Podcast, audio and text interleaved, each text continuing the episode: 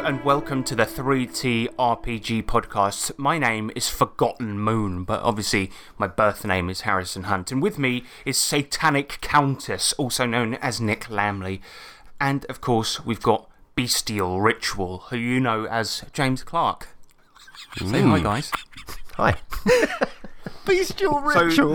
th- I put you. I put these guys' names through a black metal name generator. But uh, uh, this is a show all about tabletop RPGs, and we've got all our usual RPG segments such as feedback, news punch, what you've been slaying, and your electro letters. But for this week's main subject, we're gonna go for something a bit different. yes. Um, yes. It's, we're gonna go. Yes. We're going RPG. Yes. we're going RPG. Well, we've got it out of our system. We're going to go RPG adjacent this week by jumping into the strange world of Dungeon Synth. so hold hold on to your cloaks, ladies and gentlemen, because it's going to be a wild ride. Ooh. oh yeah. Should we do some speed back? Oh yes. Please do.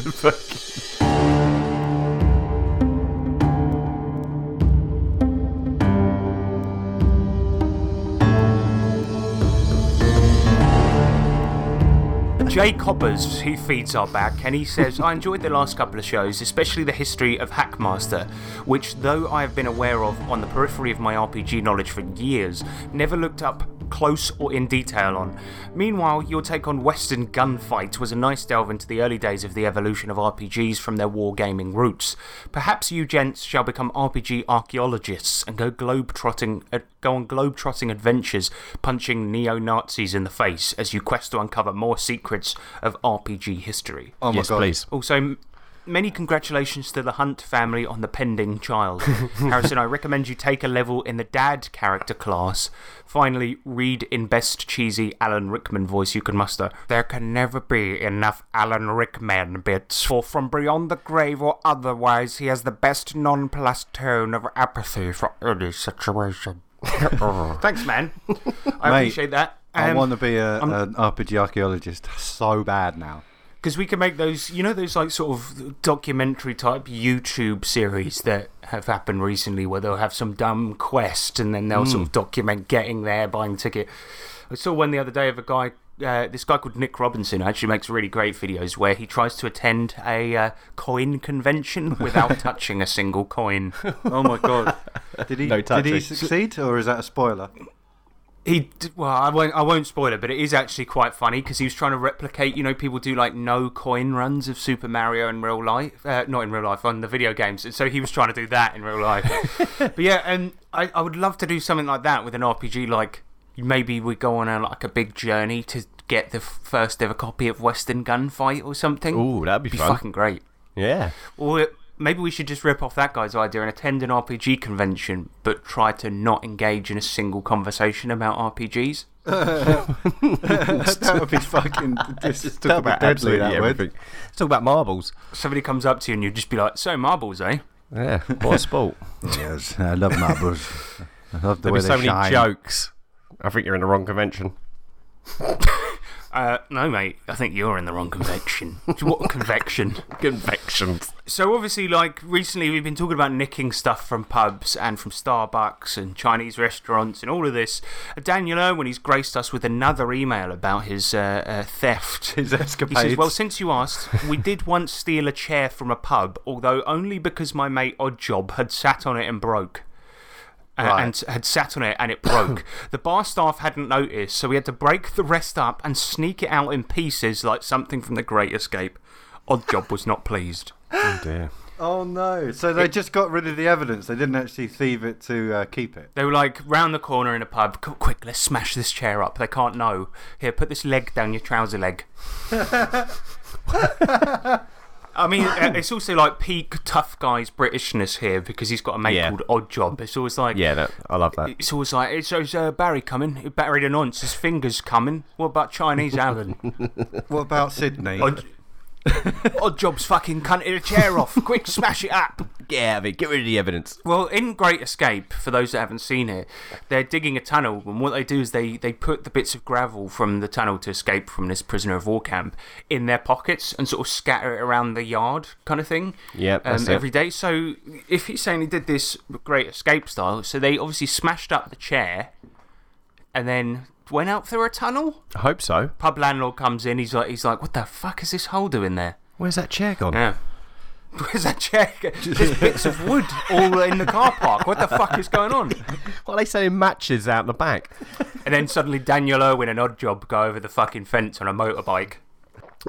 Laughing with a pint in with a pint in their hand. People that have seen Great Escape will have found that very funny, just to Yeah. let you know. Um, all right. That is it for feedback this time. Send in more theft emails and any feedback you have to uh, 3trpgpod at gmail.com or on the Facey B. Um, should we do some news? News lunch. Please.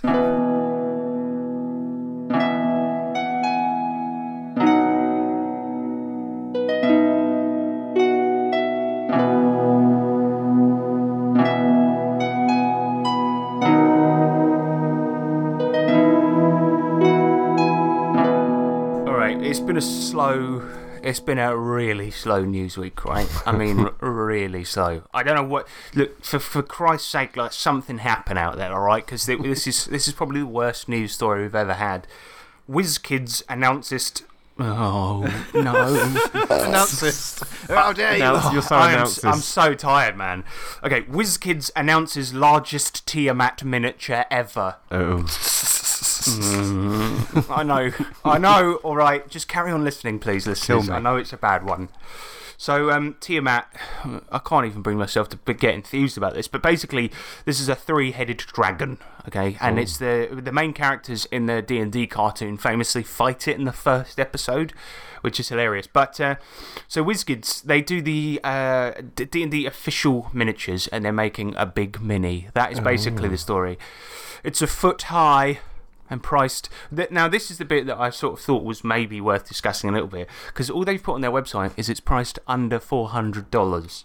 Right. Three hundred ninety nine ninety nine. Yeah, exactly. Exactly. And you know what? That's too much. Is Isn't it under four hundred? Is, is is the word under four hundred dollars meant to be a good thing when you're talking about minis? I could buy a PlayStation 5 for that amount of money. That's what I mean. it's lot- I- not a mini at that size. It's a biggie. It's a massive E. It's a hugie. yeah, it is. It, uh, uh, you can imagine the can you imagine the salesman trying to pitch it, and he's like, "Look, mate, look, but what you got to remember is it's under it's under four hundred dollars." Yeah, but it's three ninety nine ninety nine ninety nine. No, it's no, no, no, no, no, no. That's where you're wrong. That's under four hundred dollars, and you get a lot of bang for your buck. Would you like to get accidental damage cover for this? So I've just typed in three three headed dragon into Google and gone to the shopping right, and you can get Yeah. a toy dragon that's Yep. of comparable size with mm-hmm. 3 heads for twenty three pounds. Wow. So you know, just don't bother. When this comes out, if you're if you're spending four hundred quid on that, you have got more money than sense. yeah, And give me some. Give us some. Give us some money. So we can be RPG archaeologists. That's all we want to be. yeah, yeah. That's I just need one of them little brushes. So when I'm digging stuff up, I can brush the dust off it. They're, they're about book. four hundred dollars for a good one. Anyway, if you want horsehair. Well, under they're just 300, under. under four hundred, under under. four hundred. So um, yeah, that is it for news. Sorry everyone. Uh, I might cut all of that, but Please, f- all right, please Let's, let's us. get into what you slaying, shall we? And talk about what we've been playing. Yeah.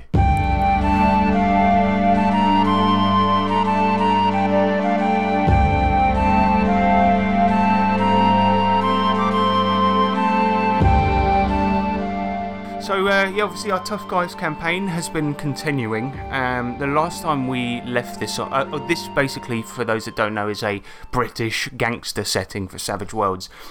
And uh, yeah, where last we left off, the guys were tasked with planning a stag do for their boss, who is the leader of a gang called the Holloway Firm um, because he was getting married. And yeah, the next session, what we did is we played through the wedding, but uh, unbeknownst to the to the to the gangsters and the players, their chip shop from which they sell drugs had been smashed up, their drugs taken. And so, at the same time, where two of them, two of the players had to attend the wedding, two of the other players went after the guy that had stolen their drugs, hoping to get it and still attend the wedding. Because here's the thing: it says in the Wise Guys rule book that it, with these gangsters, if the boss tells you to be somewhere, it doesn't matter if your wife is giving birth, if you're in the operating theatre getting open heart surgery, you've got to be where the boss tells you. So, um, yeah, Nick, your character, who's a area boss called Mickey Jackpot Duggar, he went to the wedding, taking James, your character Sydney, with him.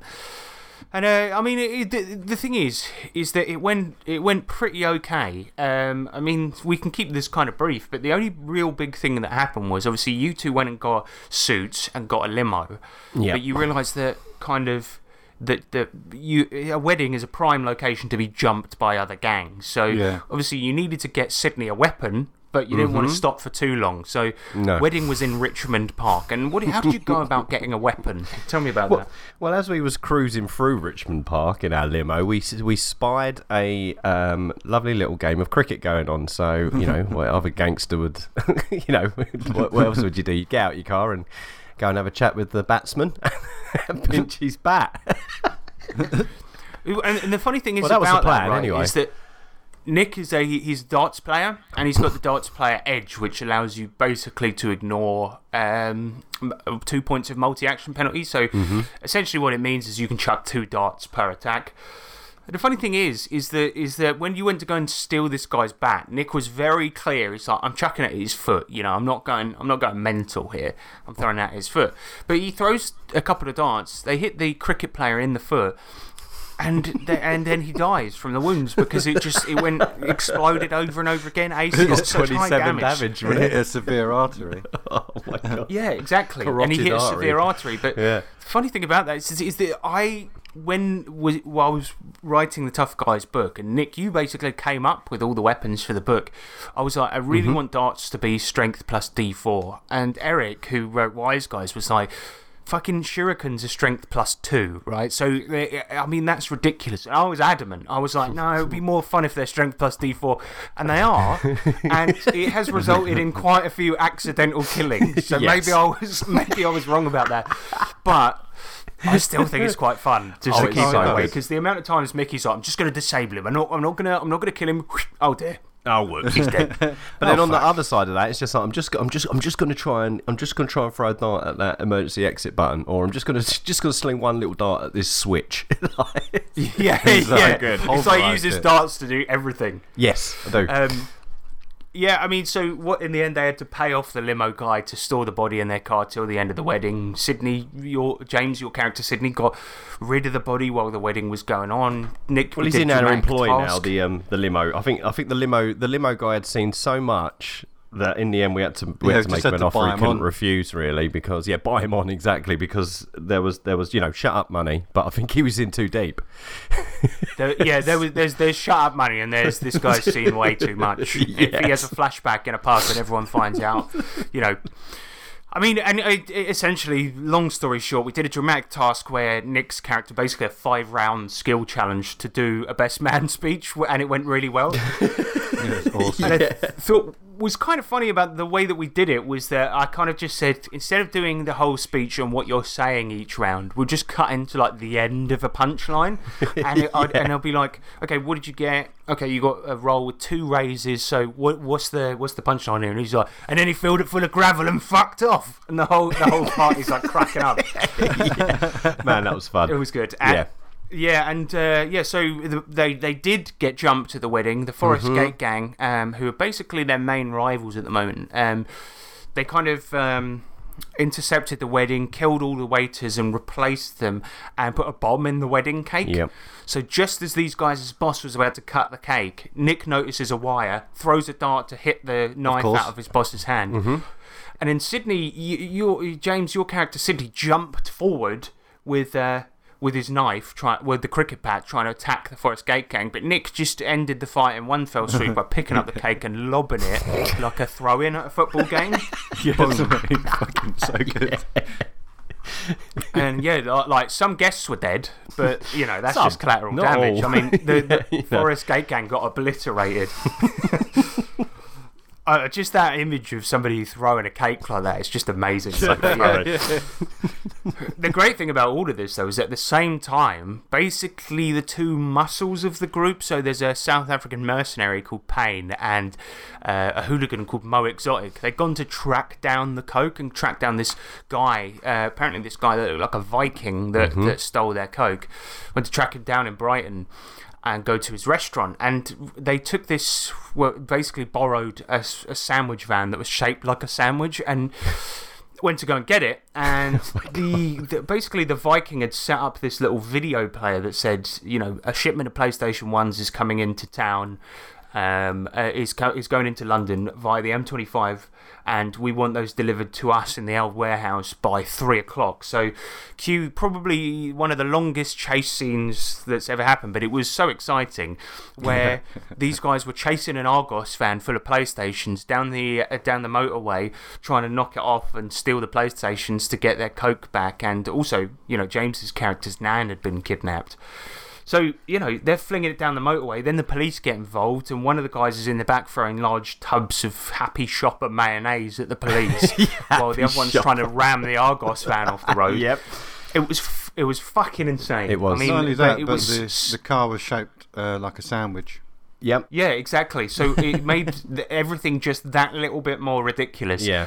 But you know why the car was shaped like a sandwich was because one of these guys' employees, this guy called Keegan, he owns a business where he goes around in a van and he sells sandwiches, right? And there was just a point where he was like, you know, you guys couldn't borrow my van. And James, you just went, bruv, that van's shaped like a sandwich. And I was just like, okay, that's canon.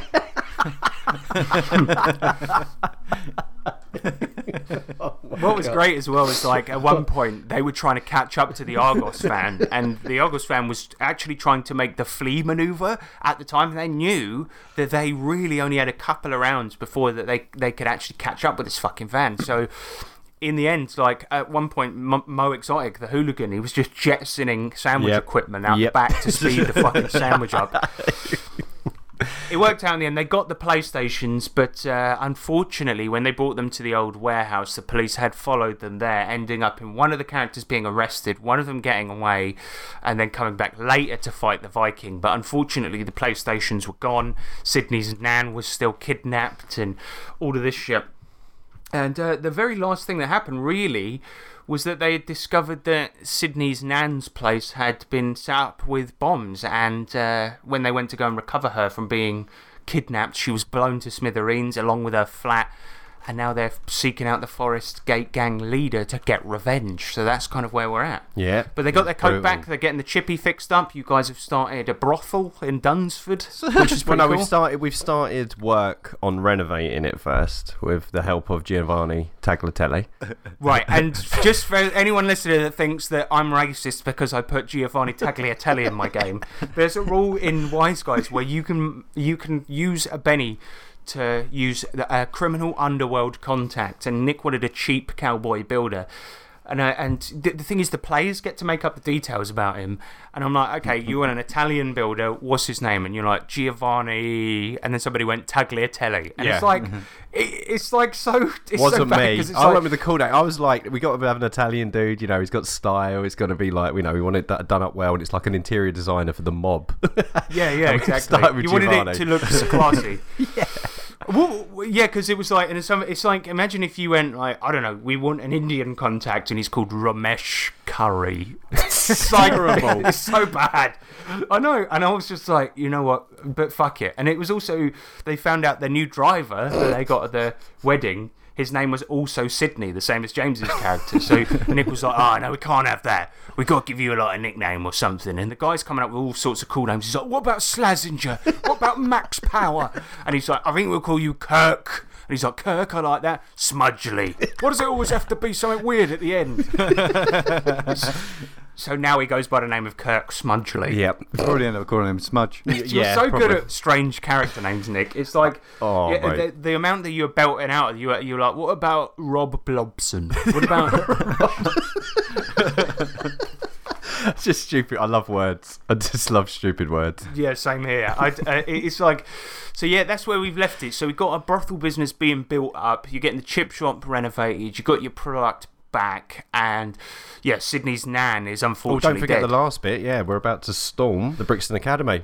In in Wise Guys, you kind of each character has to have a redeeming characteristic. That's kind of a setting rule, and so it also anchors the players kind of to the real world as well. So when their families sort of get involved, and James, your character, you know, his thing was that he's he's really nice to his nan, he looks Yeah. after her, things like this. So he's and now gone a she's bit, been killed. um, so he's gone batshit crazy. He had a really depressive moment. That actually, the guys at the table as as players just went, "Oh, that's actually a bit depressing." So Yeah. had to sort of skip forwards because I was I got really into it. I called for a break because I was just like, I, pe- we're actually getting actually sad here. 'cause getting This really is this here. is bad. Yeah. Yeah, Uh, but yeah, so um, the leader of the Forest Gate Gang is in in the Tough Guys book. It's Queen Sovereign for copyright reasons, but it's uh, Lady Sovereign, who's a real life rapper that existed in the 90s. She's 16 years old and she's the leader via money and knowing the right people, things like this.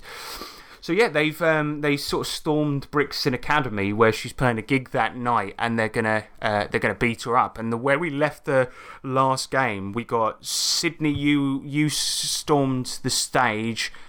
Uh, another character, no, no, yeah, one of you's in a box. One's in a, a box on the opposite side. One stormed the stage, and uh, they're all tooled up. and They've got weapons coming out the wazoo, and Someone's they're got gonna a toilet. try and uh, Someone's got a toilet stuck on their foot. That was embarrassing. I mean, the the problem was is that one of the characters he, he wanted to he wanted to get a security guard's uniform so he could get unprecedented access to the backstage and stuff, right? So he waited till a security guard went to the loo, followed him in, and then he was going to stand on the toilet in his booth. And just come smashing down on the guy on the other side, like hit him with the cistern lid or something. The unfortunate thing is, is he was getting up on, on the loo, and then he said, "Right, and I'm just going to pull myself up gently and look over to see if he's in a good attackment position." And uh, obviously, I go, "Okay, roll strength just to pull yourself up." Yeah. He, he gets a crit fail, Yeah. and I'm like, "Okay, your foot goes through the toilet." And the guy in the other cubicle, the security guard's are laughing at him. Mick, uh, Nick's character comes in and is like, How'd you get your fucking foot stuck in the U bend? And Mozart's like, Just shut up, you cunt, just get me out. Do you know what it reminded me of? Have you seen that video of the builder who was obviously riding in the back with all the paint? Oh no. Um, he's like riding in the back of a a van with all the paint, and they can hear him raging. They open the door. He's covered from head to toe in white paint, and he's he's trying. He can't move because he keeps sliding along in all this paint. His mates are like I've really seen that. taking the piss out of him. They're they're like, "What have you done? This paint everywhere." And he's like, "Shut up, you cunt!" What are you doing, John? Hold your handbrakes. Look at the fingerprints up there. Look. Mm. you fucking gagging that cunt!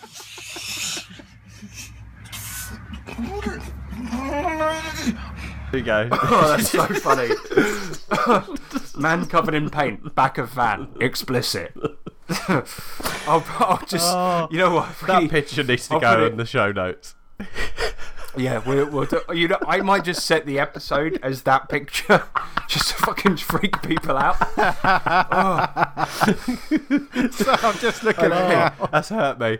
Oh dear. Have you seen the Okay, I Goonies? He think- looks a bit like that guy. He actually does, yeah, like because he's got only one half of his face covered in paint. Mate, absolute hyenas laughing at him as well. It's, uh, I feel quite Oh. bad for him. But you know, at the end they close the door now again, just leave him in there. I would as well. There's hear no fixing that mess. is there? right, shut up. Oh. We'll put Right. that. I'll put that in as a jingle here and just cut this bit Yeah, out. You need to. You That's- need to that's put all right. the bit of the jingle is. It's gone all over my fucking fishing gear, mate. Oh yeah, yeah, it's classic. So that is it for what we've been what we've been slaying this week. Shall we do the Spain suspect, uh, the main subject? the Spain suspect. Spain suspect.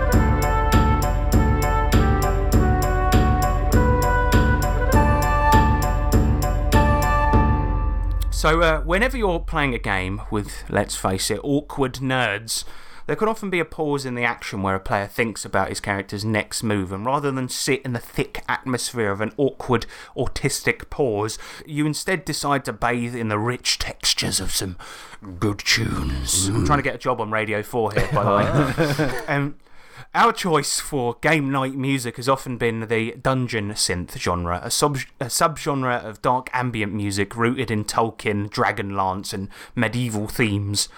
But what the fuck is even a dungeon synth? Where do I start? Can dungeon synth be used as a wall insulation? All of these questions and more will be answered today as we take a deep dive into the most niche of the niche music genre since double speed doom jazz. Real genre, by the way. I want to listen to that. Um, so yeah, we're going to talk about. We're actually going to do something different today and talk about sort of talk about a niche musical genre that actually is rooted in RPGs and things like this, but not. It's, we're not really talking about an RPG, and we're going to build to something. This is going to be a two-part episode, so it's going to be this one and the next one that are going to be kind of about similar subjects. I think I think the listeners will find this interesting because it's so weird and so niche and actually has quite a lot of funny and amusing history behind it. So I think I think it'll be good. And, and you know, we've all been listening to a lot of it over the last couple of weeks, doing our little bit of homework. We're going to kind of go through like how it was made. We're going to talk about how it is now and some of the sort of outliers and decent projects, as well as some of the worst and the dramas on the Facebooks. so it, it, should be, it should be a good laugh. I, ho I hope so, anyway. Of course it will. So, we've talked about the black metal scene before, where we reviewed uh, Varg, Varg Vikernes' book MYFAROG. Uh, we're going to talk about it a bit again today because Dungeon Synth is really born from two things. The first being dark ambient music, and the second being the second wave of Norwegian black metal, the one with all the church burnings and the stabbings and the. And the Norwegian kids who were really annoyed because the Norwegian life was too nice.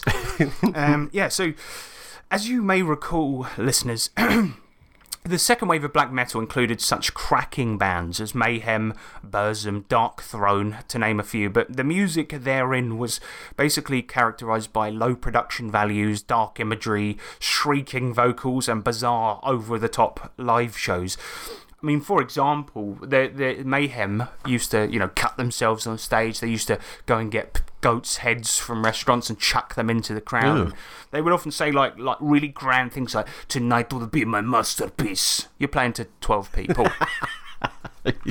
Brilliant. So that kind of and, and you know they were they were teenagers and it is really a thing that they thought Norwegian life and how well their government looked after you know these people at the time it was too comfortable and people needed to be reminded of real life so they gave it to them in the form of angry music and goat heads. Another staple of the uh, uh, genre, however, other than chucking goat heads into an audience of six people and a dog, was having these really cheaply produced orchestral intros on their albums. And one of the first notable examples being Silvester Anfang. And I'm sure Silvester means something. It's not the Looney Tunes character they're talking about here. Oh, okay. Yeah, and this is by Mayhem, and it's on their debut cassette, Deathcrush, and it sounds a bit like this.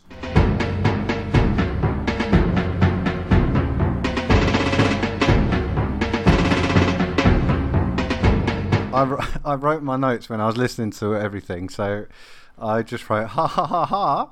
I remember my first time using a MIDI making program. yeah, exactly. It sounds like as well they've they've got a MIDI program and they've only managed to find the timpani instrument. I mean, it really is rubbish, isn't it?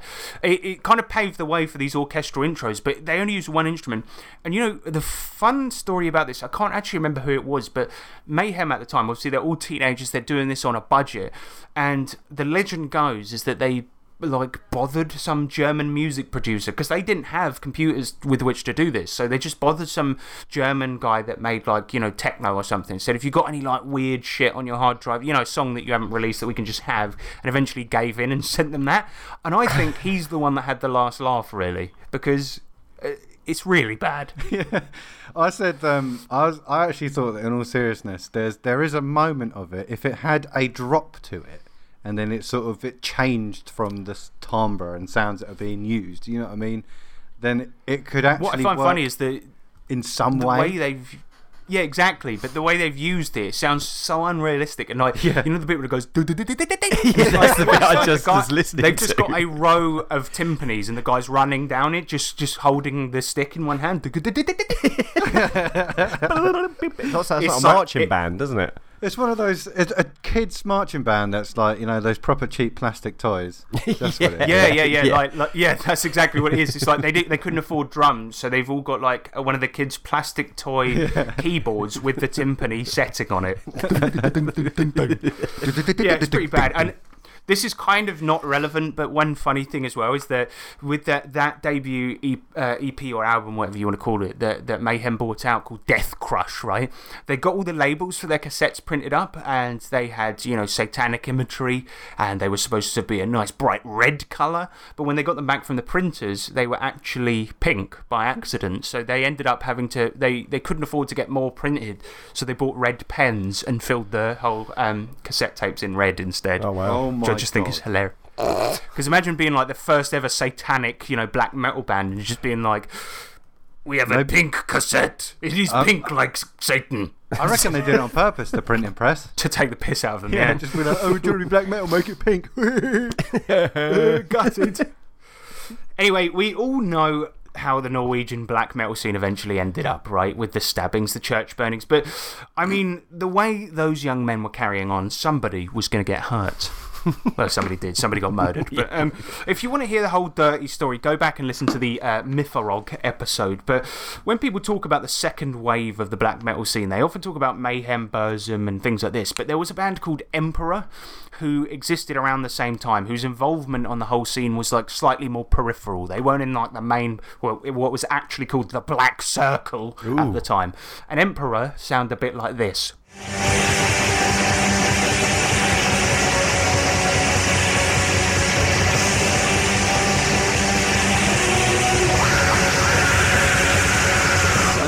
I, I, quite like that. I don't mind. I don't mind it either. I mean, it it is like badly produced, but I think it's pretty good, and I really like the little little vocal shriekings they do y- in yeah, there. It was- yeah. To to to be perfectly honest, that type of vocal talent, like. It wasn't the norm at the time. There was one guy called Dead who was doing what we now think of as uh, black metal vocals, but no, the screaming wasn't really a thing like straight away. And even on like one of mayhem's albums you can hear one of the vocals was- guys was like trying to do something a bit different. A guy called attila i think his name was. And he was just uh, talking a bit like this. And, and that was the vote. And the funny thing is is that there's a bit where he's trying to be all dark and he goes in transylvania. And it's just like mate. We Mate. But yeah, that's Emperor. And um, this uh, group of young go getters was formed in 1991 and consisted of three members to begin with Ihsahn, Samoth, and a bloke called Mortiis. Now, as, as, school, as any school age rebellious bands that play up to 12 people a night often do, Emperor had some disagreements and Mortiis ended up leaving the band in 1993.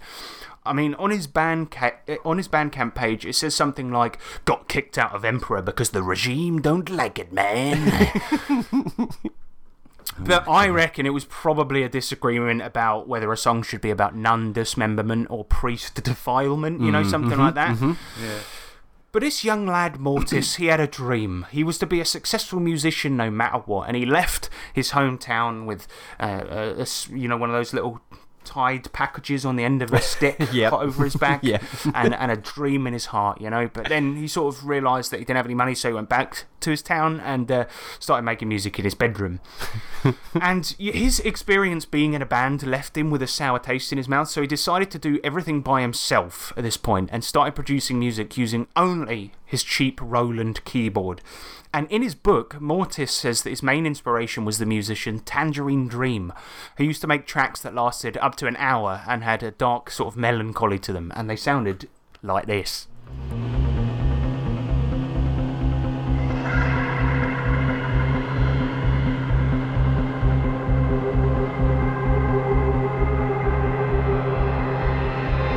I fucking loved Tangerine. Me Dream. too.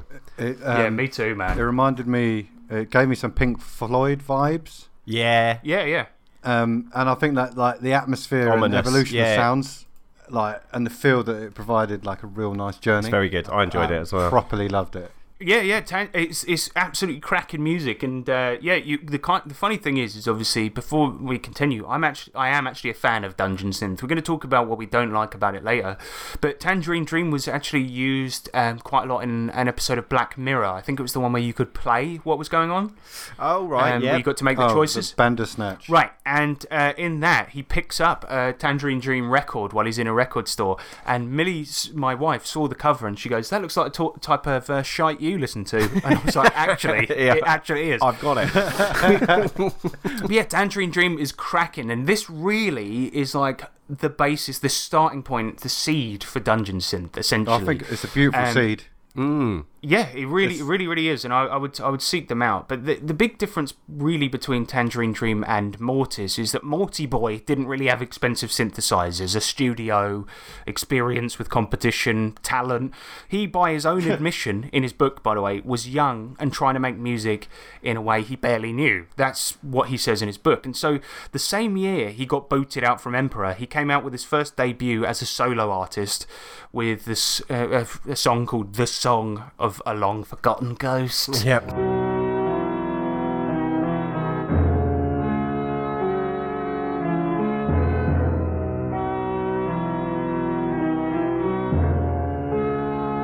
I, I s- I was like, I said uh, my comments on this. I was like, this is far too repetitive. Yeah, um, Like, I, I finally got happy when something different happened at five minutes forty-five. so Um, yeah, this song, the clip you've just heard, is about 50 minutes long and just cycles through the three same riffs over and Yep. over again. So that one you heard, if you could stomach an hour of that over and over again, you know, because Tangerine Dream stuff that he was inspired by, it is repetitive, but the thing is, it's much more low key. It's not as. Like, it doesn't have. well, it evolves better. yeah, yeah, like it too. actually moves through the motions and the repetitive parts way better. yeah, so. Whereas that was just like just the same thing again and again and again. And I only accidentally listened to that for 15 minutes long because I was doing the laundry, so my hands were occupied. I was kind of gutted because I used to actually, I got rid of them recently, but I used to collect, you know, Dungeon Synth albums and actually buy physical media. Um, and I got this one, right? And I was like, oh, wow, this is going to be amazing. It's like Mortiis's first work, you know. And I was so fucking disappointed. I could I could only stomach about ten minutes of it. It's pretty bad. but then the thing about it is, is that he himself says that he doesn't like it, and that he at the time didn't have any talent for composition. But this um, song song of a long, long forgotten ghost is basically the first ever dungeon synth ever. It's primitive and not actually very good, but it was here that the genre was born and. Yeah, and Mortiis ex- explained in his book that what he was trying to attempt with the demo was the same type of atmosphere as Tangerine Dream, which he didn't really achieve, but with liberally, liberally applied blobs of black metal imagery, with a few sprinkles of Tolkien, and of course your boy Dragonlance, which he was a big fan of. And put it this way, the easiest way to describe Dungeon Synth now is that it's basically albums filled with just the orchestral intro tracks from black metal groups, and that was what he kind of did, although not well at this point. Hmm. But while Mortiis hmm. was achieving some local appreciation and selling this self published cassette tape, another pretty large component of popularising the genre was through everybody's favourite murderer, Varg Vikernes, who whose project Burzum was flung into notoriety after the Norwegian church burnings, and of course Varg's murder of his band member Euronymous. You see, Burzum introduced the rather wacky idea of having synths in black metal albums, shown here in his 1993 album Det Som Engang Var, and I'm so sorry for the pr- pr- pronunciation there.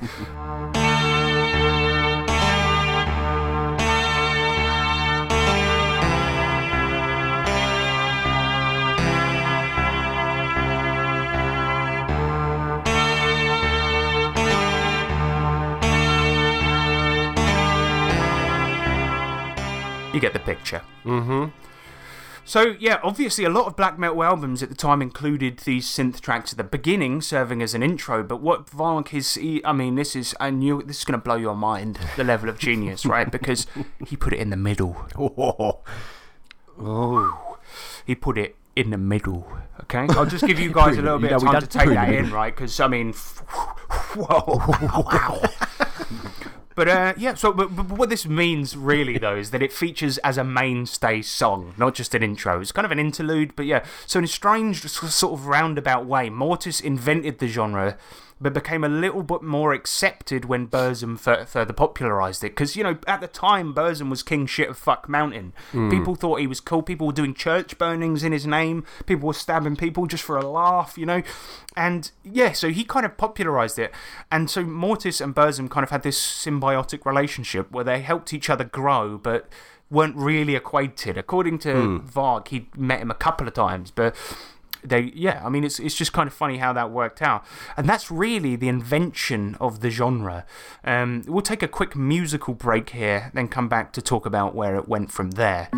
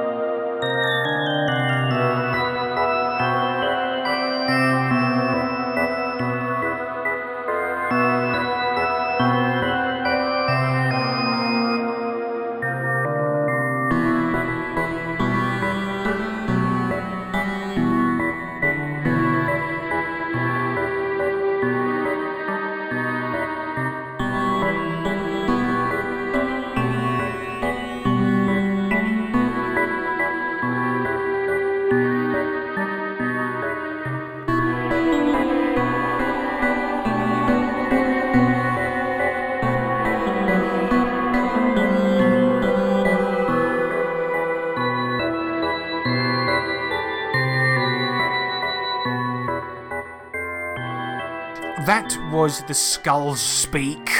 Creepy by Null. Um, they're, they're an RPG inspired dungeon synth act who provide the theme for our Morkborg actual play, so we couldn't Yes. not give them a shout out here. Absolutely.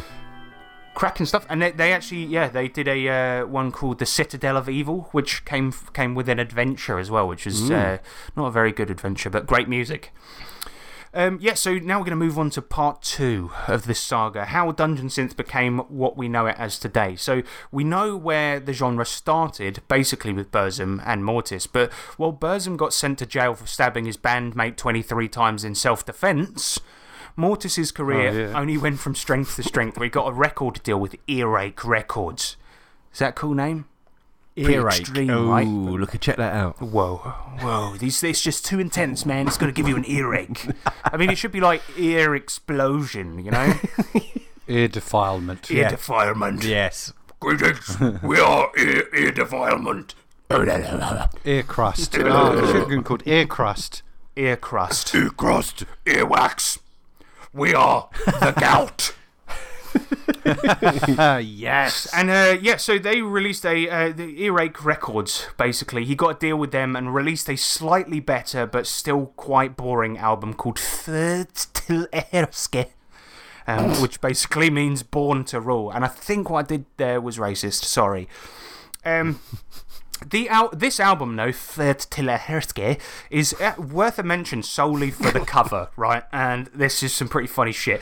It features Mortiis um, there with a little pointy nose, and he's been done up to look like a creepy goblin wearing a helmet and carrying an axe. Yeah. What really makes it, right, is that he's trying to point like in a commanding manner, like, go, my armies. But the photo was like, obviously taken too close up, so he's pointing in like a, oh no, he didn't sort of manner. Like, he's like a sassy goblin, right? Yeah, he is, So yeah. And as you can probably guess, guys, this picture gets memed like a, a lot. Oh dear. Like a yeah. lot. Yeah. And hard hardcore fans, right, on the fucking on the on the groups, like the Facebook group where the drama happens, the hardcore fans fucking hate it because so many people like will get this picture from the cover and like have him pointing and just be like. S- Uh, like add something like like oh no she didn't or or shut up bitch or something like that Better And, take like, that back. and th- they hate it, and, and it got memed and like Mortiis fucking commented on it, and he's, he was like, "So "Can you just take this shit a bit more seriously, please?" And he's he's like really angry about. it. Oh, but you dear. can't help. it's impossible not to think it when you see it. Yes. I mean it's Oh yeah. really weird, really weird. Um, but yeah, I've, I mean, whatever you do, just pay, get a decent photographer, all right? Because otherwise, you can end up looking like a sassy goblin. That's my advice. But yeah, this this uh, this album sort of marked the birth of Mortiis as a weird creature. Because from this point on, he basically began wearing prosthetics and makeup to look like a monster thing. And Yeah. people are like, Oh, "Oh, I- yeah. I, love the With fact that he- massive nose. massive nose, big pointy ears, and like at the moment he's got it so it looks like it's Chinny been boy. stitched onto his face. Yeah. Yeah. Uh, but yeah, he, he basically people have said like, so what's with the elf makeup? And probably the most pretentious thing ever, he always says, "It is not an elf or a goblin. It is Mortiis." Oh, Too spooky five me. Yeah, and now we'll shut up about Mortiis in a minute, but he is basically the guy that invented the genre. But the final nail in the Dungeon Synth puzzle is his next album, which came out in 1994 called Anden som Gjorda Pror, um, which basically means the rebellious spirit. And the good thing about this cover is it doesn't have any meme potential whatsoever. You can't do it, you can't meme it. whatever. As uh, Nick and James have no doubt noticed, in the show notes I've provided the, the original cover. He actually went and redid it because this one is even more memey. Because at the top of the at top of the CD, it's got his face poking out from like a, sort of two little slats, and he's like, "Eh," like, like he's sort of, he looks like he's peering out of it in a creepy way. But underneath it, it's got him sort of. He's, he's now he's mastered the point. He's doing a full length arm point from a distance, but he's pointing at. So it looks like he's pointing at himself coming out the window. And what I found a meme of it where it's the the version of him sort of pointing at the face is saying, "Hey, that me? What's that all about?" So they, put, they should have put a nice little sun border around him, and he would have looked like a, a little goblin sun. That would- yeah, but that's too that's too. We, we don't deal with suns in this genre. It's moons, darkness, Oh, sorry. and a lot of pointing. Sorry, twilight. Twilight. Yeah, lots of pointing. That's that's one of the and and also if you've ever watched Dungeons and live, turning your hand in sort of a claw and raising it up. That is also another key part of the genre. Okay, Oh, Mate, it's probably the best bit. it's probably the best bit. And Claw hand. claw hands, weird masks, pe- peering out at people and pointing to yourself. Yeah, and, and you know, the album cover, obviously, this one is probably more memeable than the last one. And as a result, he eventually Yeah. changed it and got artwork drawn for it. And you won't remember this, Nick, but I sent a picture of it to the group, and you said, uh oh, hag alert. And it's like, at that point, I realised Mortiis's makeup, it looks less like a goblin or a troll than it does sort of a bog It's like a witch. Yeah, like a witch. Yeah, it looks like a witch. yeah. Fucking- it's, it's exactly like the stereotype of a witch. That's what he looks like. But yeah, Yeah. this Album number three is called Broomstick. I've got to be honest though, this album is a bit of a belter, and it, this is pretty much the quintessential Dungeon Synth sound that everyone has been trying to replicate since. This is the one that kind of solidified what the sound was, and the genre as a whole probably took more influence from this one album than any other one. Let's have a listen.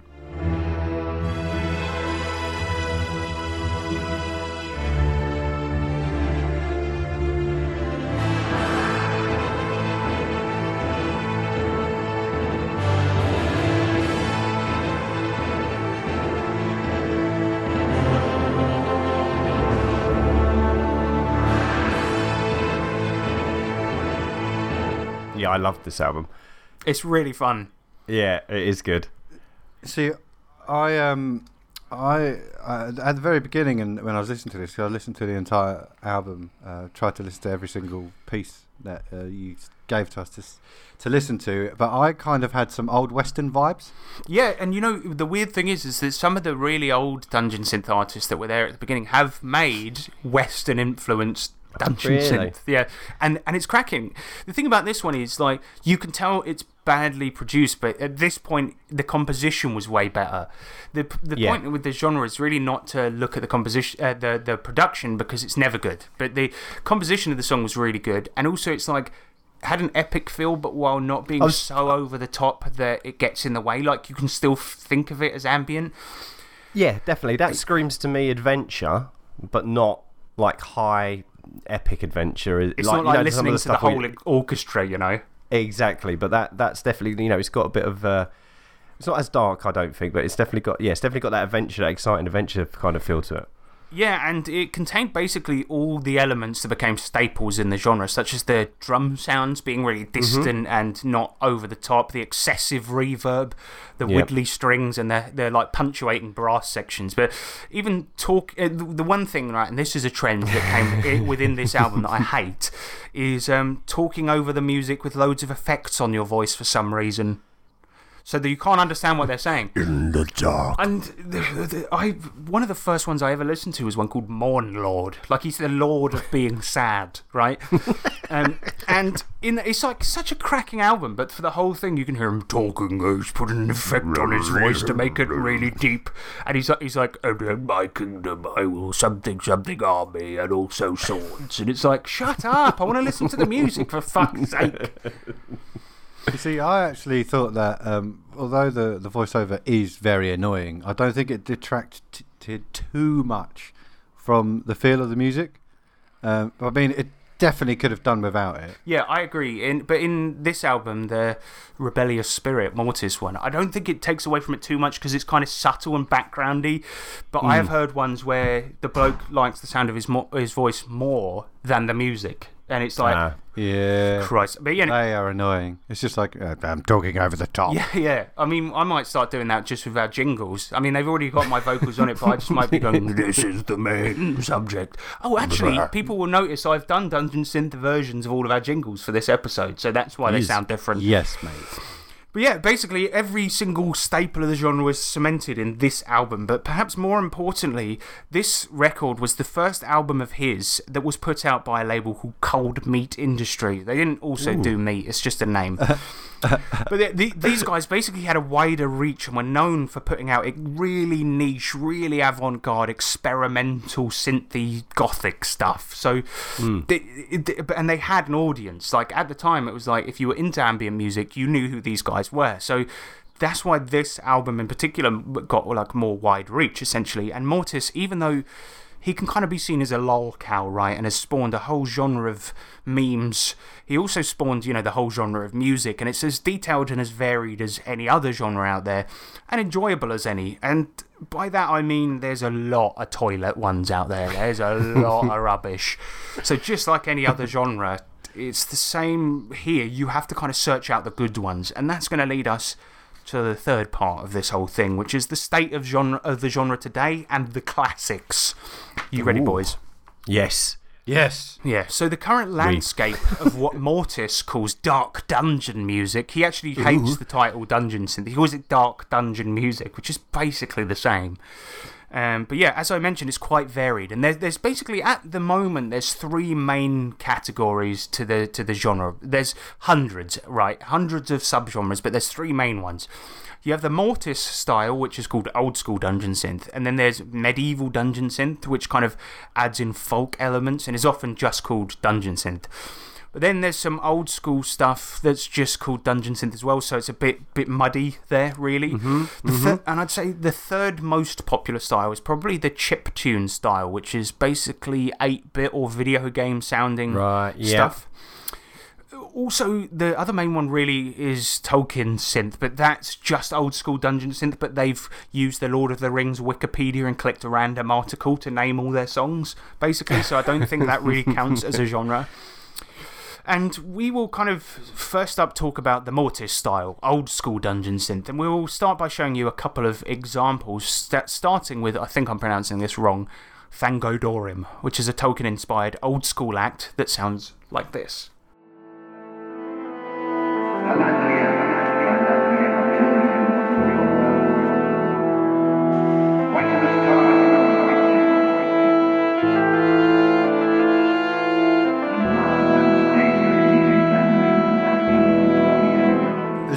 Album um, Torn Tarnufin? Tarnufin. For Christ's Yeah, sake, like one. Dungeon Synth people, name your shit so people can find it. For goodness sake. but yeah, yeah, this is the one. And I, I, I've got to be honest, I, I actually really like this one. Me But too. it, it's got a lot of the talking over it. But I, I actually find for some reason it adds to it here, despite the fact you It's can't the, understand effect, the words. it's the effect, and you can't hear really what he's saying, so it's more just like you know A sound. uncomprehendable sound. Yeah, it's like a of speech in the human voice. background, Yeah, exactly. Yeah, and because it's all like reverby and echoey, it's um, yeah, it works. It works See, all right. I I thought that um, firstly this is uh, a very good um, concept album because each song ties together like really well. Mm-hmm. Um, but I also think that it would be so much better if it got remastered. He's done a Ah, remaster, yeah. actually. He actually has. The, the- sad thing about the remaster is, is that it's it's it's marginally better, but it is, but yeah, it deserves a new treatment, and I, I reckon that he could do it because it's not like. Like Mortiis, when he remade and remastered his stuff, he remade the so- the tracks from scratch because obviously he didn't have the source files anymore. He probably used different software. But this album, despite sounding really old school, came out in 2018. So I ah. reckon he should do a full remake remaster. That'd hmm. be fucking great. N- next up, um, I, I actually find this one as well as like perfect for the gaming table because it again it's got it's epic but not overbearing. You know, it's not Yeah. like mm-hmm. that, that over the top. But yeah, and uh, another one we we kind of have to talk about is is Old Tower.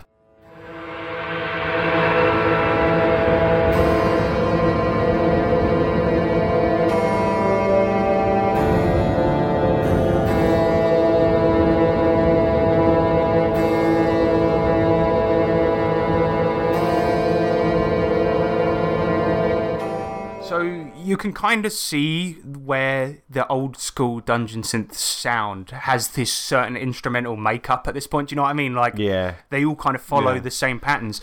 And I, I really like Old Tower, um, but uh, I, I like them both. That's more foreboding, isn't it? That yeah, one. it is. And it, it, Old Tower is also where my main problems with old school dungeon synth come in, which is kind of why I put it in here. You see, when Mortiis started his solo music, right, he said that he was so arrogant, like that he believed at the time that he was a god and whatever he imagined was coming true somewhere in a universe of his own creation and that his body was just a vessel for this god. As such, right, oh God. all of Mortiis's songs are titled and themed after the universe he supposedly rules and created. Now, he himself admitted in his book that he was a fucking idiot and stopped believing this nonsense a while ago. And he said that he attributes that, that feeling to becoming semi famous in his teen years, right? So. Hmm. But here's the trouble most people that, that are really into this genre don't know that he uh, uh, said that because barely anyone I've ever spoken to in this scene has read the Mortiis book cover to cover. And I even put out on the bigger of the Facebook groups a question asking if anyone had actually read it. And most people said that they had read a tiny bit, just the interviews, or none at all. And so the average old school Dungeon Synth fan is unaware that Mortiis decries this probably mental illness that he used to have and that he hates the old version of himself where he's like, this is my universe. so let me read you Old, old Tower's uh, sort of blurb from his site, right? From his Bandcamp page. Old Tower, always capitalized, by the way, Old Tower is the creation of a mysterious entity from the Netherlands known as the Spectre, who, through the vessel of Old Tower, creates alluring yet meditative, otherworldly lo fi synth music that transports the listener to a long forgotten age of memories past. It was through the split with Oroduin when the concept of Old Tower and the Shadow Kingdom came into existence, and since then, Old Tower has c- collected an alluring repertoire through split cassette releases and EPs that culminated with the first Old Tower full length The Rise of the Spectre. We um, fucking that's they're just one trying to be Mortiis in that. But we saw um, Old Tower, the uh, the the, the smoke screen specialist, didn't we? Well, here's the thing. I mean, first of all, you read that Bandcamp thing and you're like, come on, on, mate. mate. The old tower. I mean, the very person he's trying to copy says that that is a bloody stupid thing to do. And as James mentioned, another fucking thing is that Mortiis back in the 90s used to make straight, like, really bizarre stage live shows, right? Where he didn't play the instruments, he just marched around stage doing a big ritual. and some of his. Uh, some of his like early planning notes for his gigs, right? Um, he says something like, "I sail in on an ocean of fog," and it's yet another thing that he cringes about nowadays, right? But apparently, Old Tower didn't get that memo because, despite the fact that I like his tunes, the, his live show was the worst gig I've ever been to in my entire Me life. and H went there, and uh, well, it was a couple Was of that years the back. one that you sending More than that videos of? Yeah, yeah, yeah. yeah, yeah. Yeah, and it was just like we we was we were at the front purposely, you know, pushed through to get Pushed make sure we through. could get straight to the front. Yeah, because it was like it was a big deal. I thought, and then um, yeah, we basically just saw him standing there, sort of clicking his laptop, and then every now and then you see his finger hovering over the fucking smoke button, and then it's like really shaky because he was really nervous, and then it's just like that's it. Yeah, and the sad That's thing is- cover it up so no one can see. The fucking smoke. Yeah, yeah. It was next to his keyboard to cover up the fact that, like, I'm not being, I'm not being silly here, right? Me and James produce music. You can tell when somebody's miming. You, you can so easily tell. Yeah. And this he he didn't you didn't even have to employ an eagle eye with this guy because sometimes he would be playing the keyboard right? And he's clearly just playing it out of his laptop. And he'd sit stand there playing his keyboard and then he'd walk away from it and start gesturing around the stage doing the claw hand and nothing would change in the music. So that's a dead giveaway that you're not doing anything. And and like at certain points right he was pretending to sort of do something with his laptop and so he crouched down. So he's got so if you imagine somebody peering over a wall but just their nose and eyes are above it he was doing that behind a table and it was like the most unevocative, unimaginative rubbish I've ever seen in my life. All he did was occasionally operate a smoke machine. And, you know, we Yeah. talked to some guys outside and we're like, what the fuck was that? We just saw. It's like, and, and one of the guys said, oh, you know, it's more about the atmosphere. And I'm like, but I can get that at home from listening to the, the good music he makes. Like, my hmm. opinion is if you can't play live and you can't, if you don't have the budget to kind of really do anything um, amazing with your live show, you know, like for example, deadmau5, the DJ does. He Yeah. puts on a big show. He he himself admits that he just presses play, but he puts on a big show. If you don't have the budget to do that, you don't have the inclination to play live. Don't play live. There are plenty of really good musicians. For example, JME, a rapper that I really like. He says that he doesn't waste money on live shows. He just does his shit on YouTube now, and it's like. Just do that. Why is it so important to you to play live that you're just going to set up a laptop and sort of dance around the stage doing a claw hand and occasionally going, yeah, well, it's true. Because Dungeon Synth. Yeah, exactly. And we were really excited, you know, because the, the gigs playing this music don't come around often. And we got to see uh, one of the biggest, and it was so disappointing. And at one point, I was bitching about it outside, a bit drunk and a bit belligerently. and he was sitting there, and we only realised after about five minutes. Oops. Um, Yeah, they're staring at us, and we're just like, oh, um, yeah, good show. Bye. But yeah, I mean that is basically it for old school dungeon synth, and a bit of a rant about that about the live playing. Unfortunately, it's old school stuff is rooted in some of the more silly traditions that the progenitors of the genre have moved on from. But if you enjoy it merely for the music, some of the best acts are found here, basically, um, in the old school subgenre. But the next one I kind of want to mention is the medieval dungeon synth thing. Yes. And uh, I don't know if I like much of this, but uh, one of the most popular ones is a guy called Fief.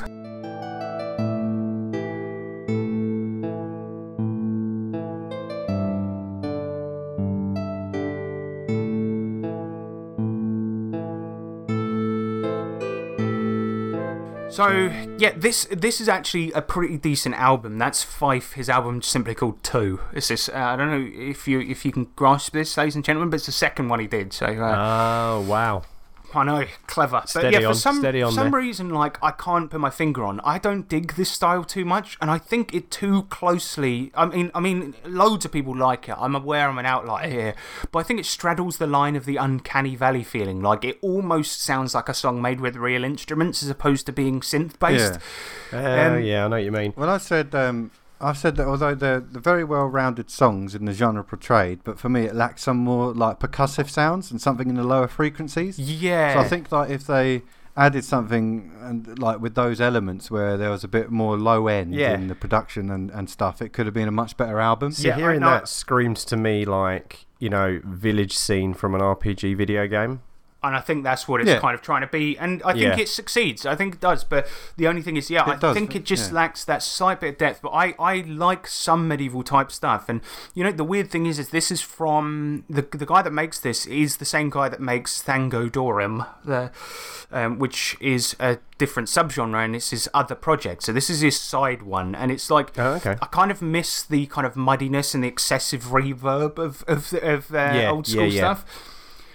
Yeah, but um, it's just not as uh, to my taste. But th- I do like some of the folky stuff, and uh, the absolute best in the folky genre of Dungeon Synth is easily, easily Morrow Dim.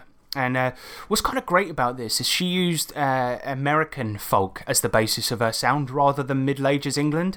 And so, for this reason, it has like a really unique feeling to any other act out there. And additionally, she sings in it too, which is really rare.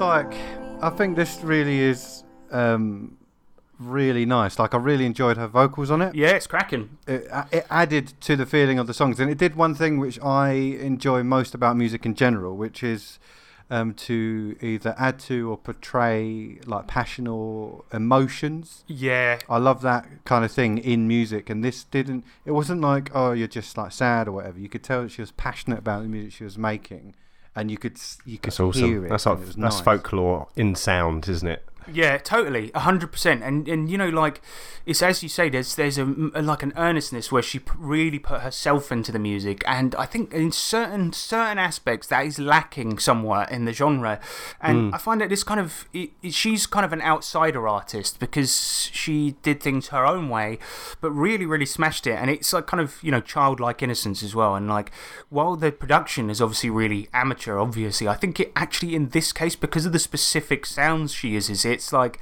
it only adds to the charm. And to me, it really has this sort of innocence, like a Daniel Johnston album or something like this, but for Dungeon Synth. And Yeah. she was really incredible talent. And seeing her tunes taken to the next level, like, would have been fucking amazing. If she'd put out like another album and done even better production on it, would have been amazing.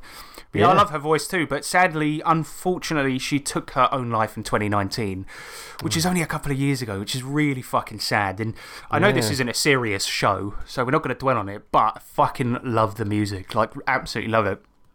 Um, me too. Proper nice. but I always find it really, really fucking like tragic. I, and I know this isn't really the main point, but the, when you know when you discover an artist that you really like, and you discover there's a really sad backstory to it, and that, Yeah. that Yeah, it's just like oh, part of what made it special was that she put those feelings into the music, but it's also Mm. what eventually led her to do that. So it's like uh, it's really depressing, but it's a fucking great album, and I would recommend it to everyone. Mm-hmm. Um, but yeah, we uh, it's a belter and uh, worth a listen. But uh, with that, so that we can get back to being a bit silly, we're going to take a little musical musical break.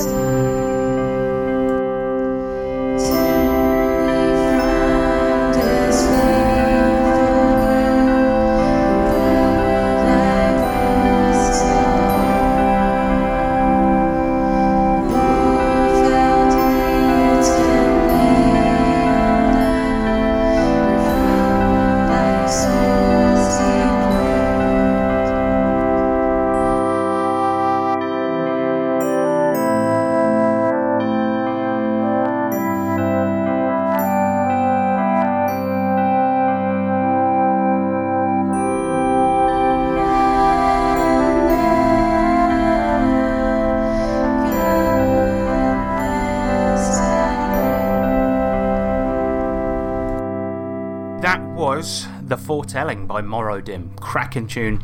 And yeah, obviously at this point we were talking about, you know, the current state of the genre and where, where it is at the moment, you know, is um, you've got these old school ones, you've got these medievally ones, things like this.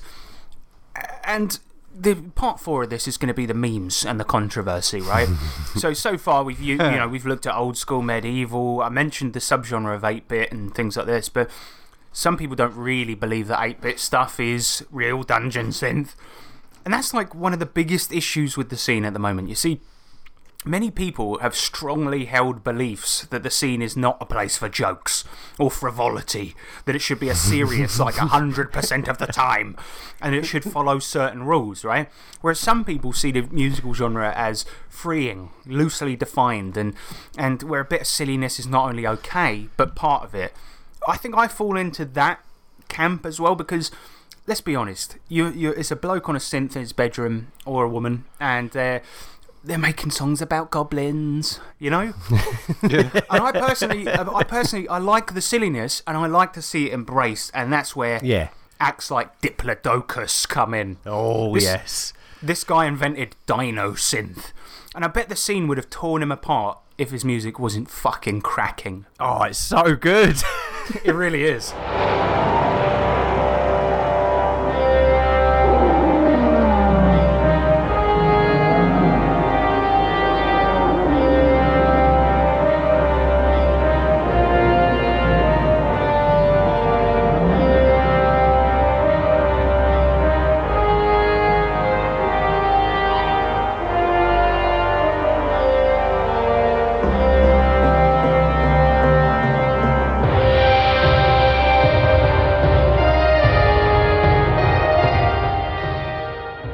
I said um, this is quite adorable to me. Yeah, it is. Um, like, because I, really like the interesting use of sound effects in it. Yeah. Um, that actually work quite well, giving it a rustic feel. and he's like, the way Um, the music is composed as well, it really sounds dinosaur which sounds weird to say, but it's so fucking Well, good. that's what's mad Well- because if someone turned around to me and said, "Right, do you want to know what dinosaurs sound like musically?" and I'd be like, "Fuck off, mate," and then I'd just just be like, "All right, I can't really argue with that." Well, put it this way. I mean, I the- think I, the- I think it's because there's a bunch of uh, mistakes in the recording, but I think that just adds to it being a bit more endearing. Yeah, I mean, because that's one of the things I love is that when you can tell like how it was made. Do you know what I mean?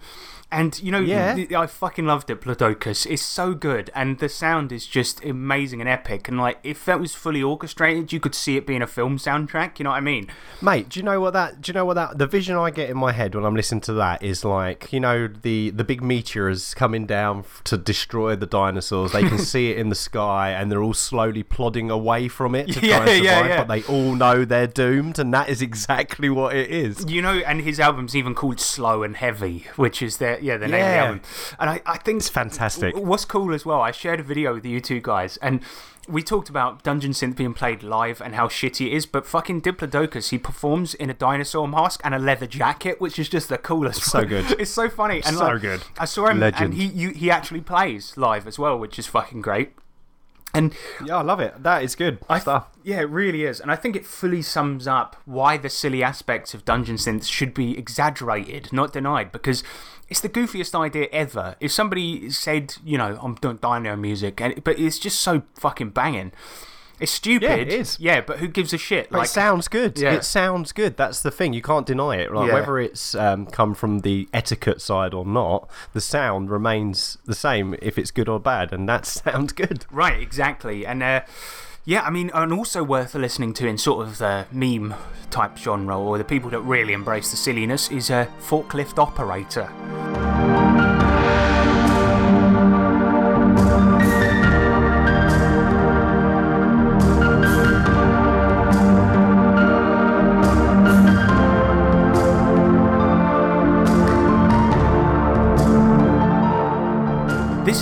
Belter of an album, and it's basically inspired by the Shenmue games because a big part of Shenmue was you got a job as a forklift operator, and so he's, it's, he made an album called Warehouse Number One, and it's so good. It's like Asian influenced dungeon synth, and it's fucking great. You see, I'd I'd say that this is this isn't necessarily dungeon synth, but I can see what it's categorised in that genre. Yes. I'd say it's kind of edges on the uh, it's more more synth wavy than Dungeon Synth. Yeah, it hmm. is. But It is. the essence of the Japanese and Asian themes is captured exceedingly well in the album. And you Yeah. got you got to love the fucking cover as well because so many covers of of Dungeon Synth acts it'll be like a scene of a forest with a witch in it or whatever. But his is just a beautifully rendered forest with a forklift sitting in it, a beam of light shining down upon it. it's like it's so good, man. And you know, um, the, the the actual physical version of the album actually has like you know, like if you buy a tool and it's got like a uh, a little band around it with safety messages on it. It's got that on it, like Yeah, yeah. forklift Nice. safety stuff. Fucking great. Very yes. But you see, Very good. one of the major problems is that so many arguments have, are started because of projects with an odd theme. So on the Facebook, it, it doesn't matter if it sounds a certain way. If I released an album that sounded exactly like Mortiis, but I put a Moomin on the front cover, people would go fucking mental. I mean, that is a bad example because for some reason the Dungeon Synth community love Moomins. But, like, let's say I made Muppet Synth or something. No, in, in fact, in fact, I made a fucking um, uh, Dungeon Synth project, right? As a, a complete joke, obviously, where I uh, did EastEnders based Yeah. Dungeon Synth, and it got me banned from the group. But how is EastEnders different from something about a forklift? I just I don't get. I Where's the it. line? But but your EastEnders track Yeah, was fucking really wicked, good. man. I listened to it all the way through this morning. Oh, it was You kind put a lot of effort into that. I'm not gonna lie. And um, I, I even did the thing with the voice clips over the music, but I, I put in the I became a total slag, and then it, get, it like bam.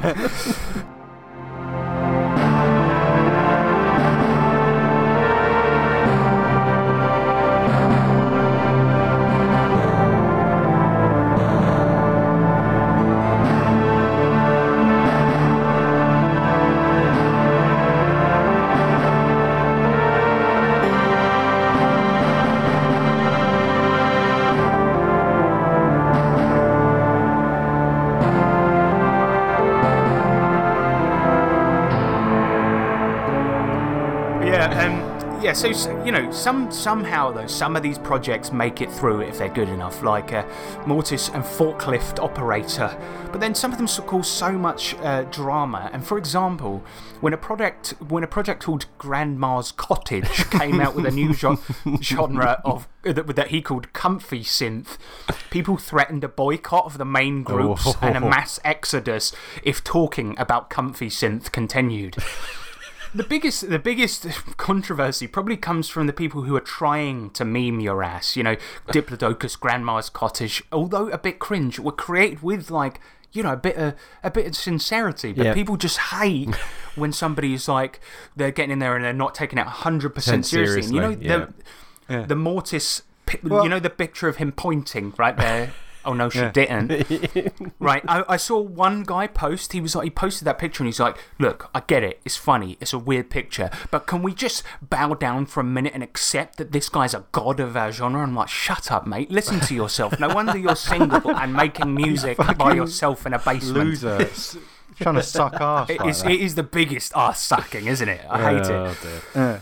You know, fucking Grandma's Cottage, right? While the genre, album, artist name were meant to be a joke to the scene, Mm-hmm. they were remarkably well executed songs and really did itself justice. So I think that's probably why it stuck around and sparked the Marmite controversy over I it. hate, synth. I hate, I hate the term "comfy synth." It makes So me cringe. Yep. But it's but it's almost like ASMR in music form. It's quite nice, but yeah, I hate it. But Yeah. yeah, some outsiders, you know, they they see these types of thing as ammo. Like people outside of the scene will use it to mock the scene. Do you know what I mean? Yep. Yep. Yep. And uh, Yeah, mock away. Can't you just call but- it dark synth and light synth?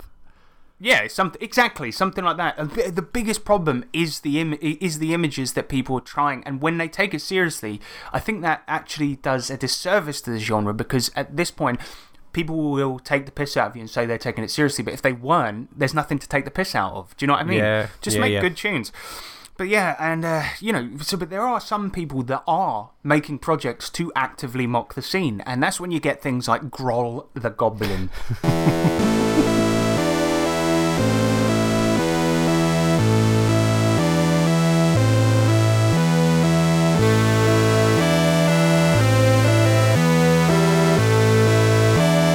stomach about four seconds of that. Um, now, the thing about Grohl the Goblin is that his music was obviously made in about five minutes, and all of his covers are just Microsoft Paint art. And this was meant to mock the scene for the inherently goofy things in it, like the, the poorly drawn covers, the, the um, low effort music. And guess what?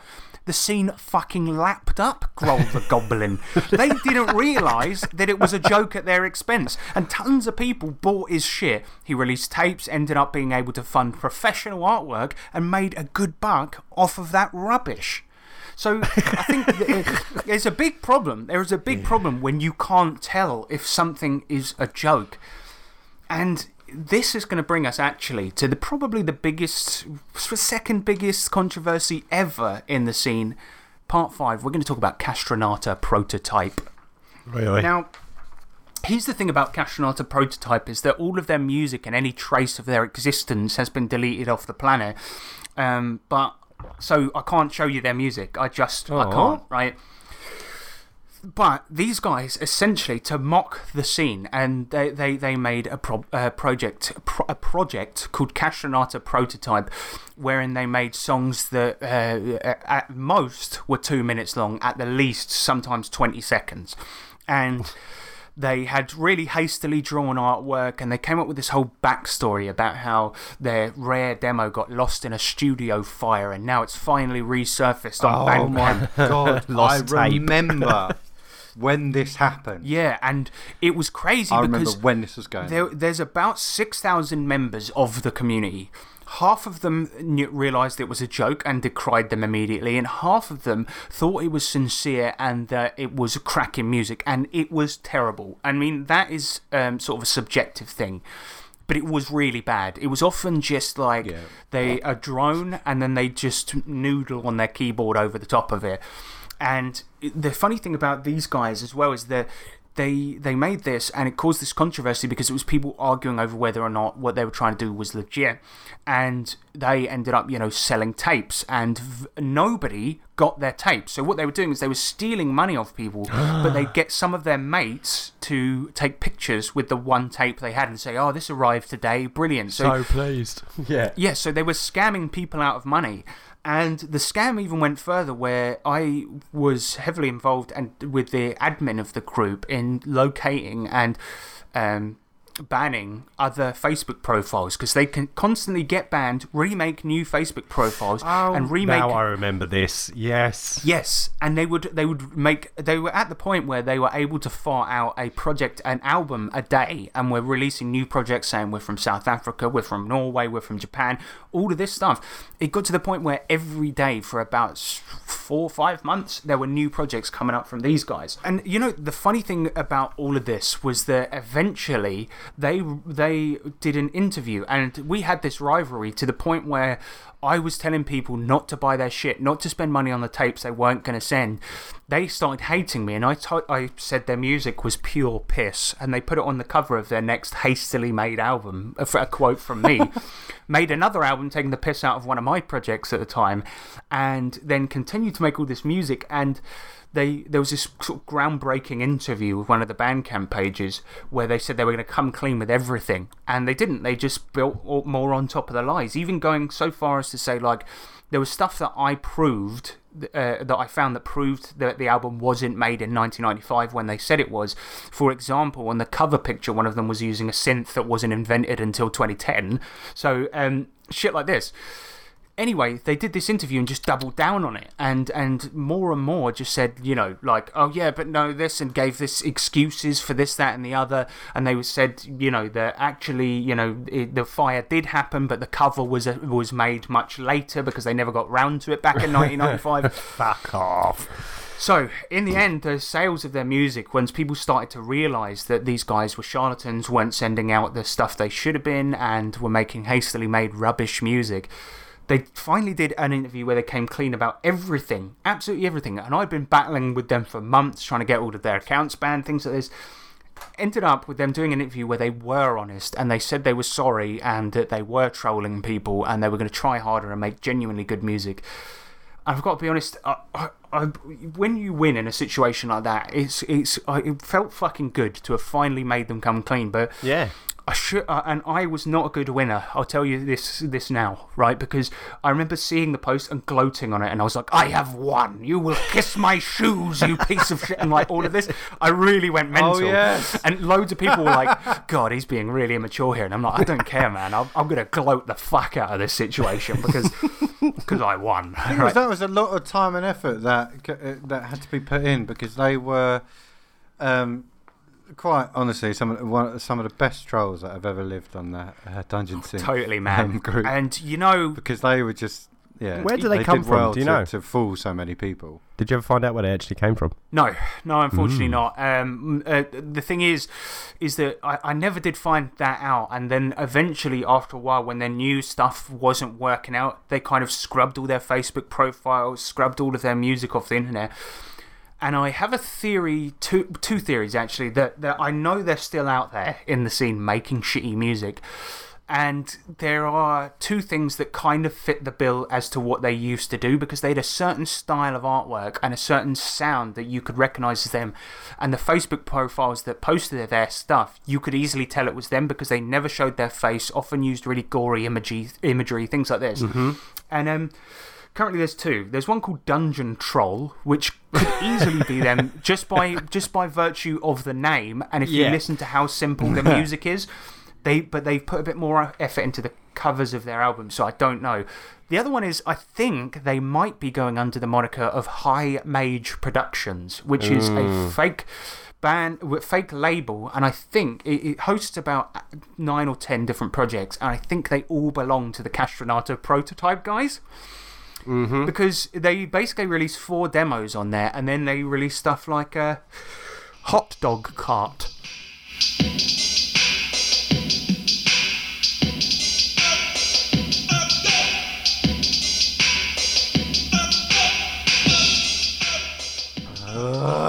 Yeah, so High Mage Productions, I'm fairly certain it's them because all of the projects are kind of similar and, yeah, the artwork is similar.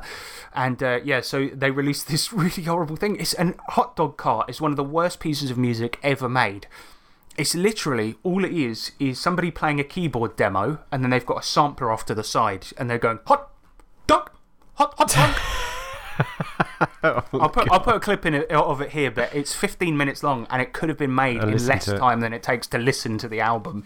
See, the thing is, yeah, and, and that the reason it's worth talking about the Castronata thing after so such a long time is because it really demonstrates how easy it is to fool people just by using imagery that they're used to and making crap music. And I think that's a, one of the biggest problems with the genre in general is you can't tell sometimes when something is shit um, uh, or, or, or a meme or that Yeah. it's just somebody um, that isn't very good at music trying their best. Do you know what I mean? Yep, yep. And um, that brings me neatly onto a couple of things as well. Is there, there's a lot of um, really dodgy record labels out there because it's mainly mainly small bedroom outfit record labels. And um, yeah, I got an email recently actually from for one of my uh, projects that was uh, from a, a they're a, label called Wolf Rune Walks. And to get your tape, you have to just PayPal them money and email them which one you like and uh, they the the offer they gave me to start putting out my music was they said um, yeah well what we do is we'll start putting out your cassette and we will send you um, high quality printed J cards with which to make your own cassette so the the paper part of the cassette. I'm like so you take my music make money off it and send me paper. I was like I'm alright mate. I'm alright. I'm alright, thanks. yeah. And then the other, you know, biggest controversy was that the guy running the main group, a guy called Kenrith Knox, was also doing sort of the same thing the Castronata guys would do. He'd sign people to his label and then not send them any royalties or any money and make a shitload of cash off of loads of other people's shit. And it was like, I Can't believe all this shadiness is going on in this little subgenre of music. It's crazy. in a community that's only about 6,000 people. It's like, it's the probably the nichest genre on the planet. And there's so much drama. There's so much. Oh, and mate.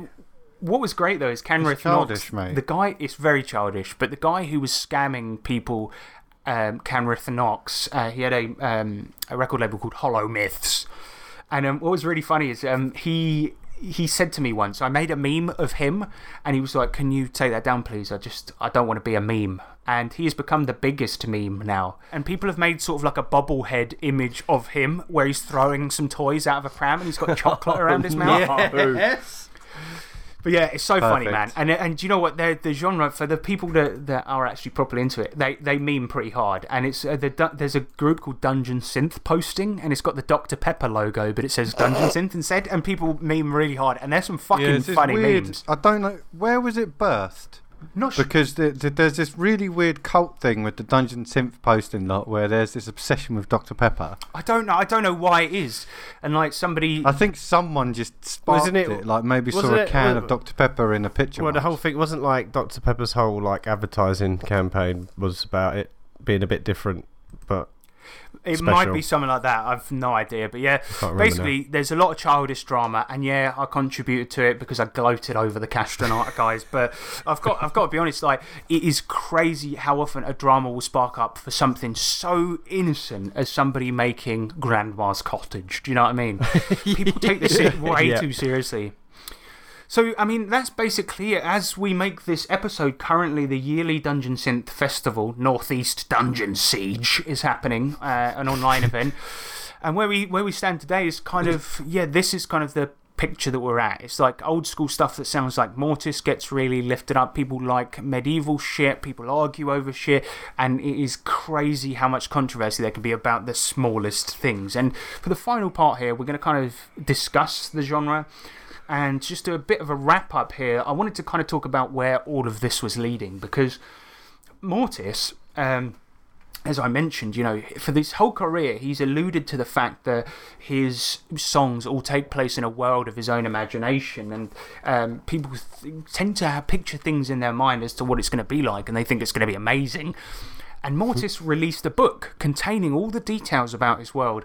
And, you know, people say that Eye of Argon is the worst fantasy book ever published, but I'm fairly certain, I'm fairly certain Mortiis's book is. But you need the context to be able to, to understand how bad this fucking thing is, because this is like early 90s. So it's like, you know, 20 years of build up for us to finally see what this guy, what his world actually How was like. And it works, was just, yeah, and a setting book that you can use in an RPG, and it is fucking terrible, man. that is what is our next episode is going to be about. We're going to talk about the worst fantasy book ever published, and my god, it falls to depths you would never imagine it could get that bad. You know, Yes. it is really quite a good read. And the sad fact about all of this is that I bought it, read it cover to cover, and then immediately sold it. And to, to do the fucking review next next episode, I had to buy it again. so Oh, it's not only the worst, but I've bought it twice. oh wow. Hardcore fan, mate. Hardcore. Yeah, and to just recap our recommendations, well, my recommendations, just, uh, yeah, Morodim is pretty much the best one. Diplodocus, Yeah. Thangorodrim, all of those guys, really, really fucking good shit. But yeah, let's talk about quickly our feelings and what we think the genre needs, you know, what we like, what we don't like. Um, uh, and I'll start with, I'll start and uh, just say that as much as I love the genre and I love it for background music, I also love the sort of underground muddiness of it, you know what I mean? and how weird it is. Um, but. I think that what it really needs is a big fat dose of less elitism, less gatekeeping, less rules, Yes. more fun. Open that gate. Yes, exactly. I, I love so much about the genre that it's it's actually very very fun to make. It's fun to listen to, and the community can be amazing.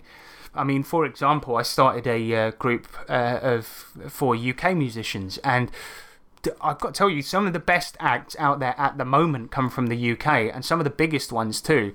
Um, and I kind of started the group, and we made a compilation of all of our music together, and it was fucking great. Like, and the UK scene is amazing. Funny thing was, it started off as a joke, didn't it? But then it actually birthed into uh, Something quite great, a yeah. good like collection of people. Yeah, because it was kind of funny because we were trying to think of a funny name for our gr- well, not like a cool name for our group, and at the time it was just called Great Britain Dungeon Synth, and then we just thought GBDS, and so we called it Gibdus. Gibdus, yeah.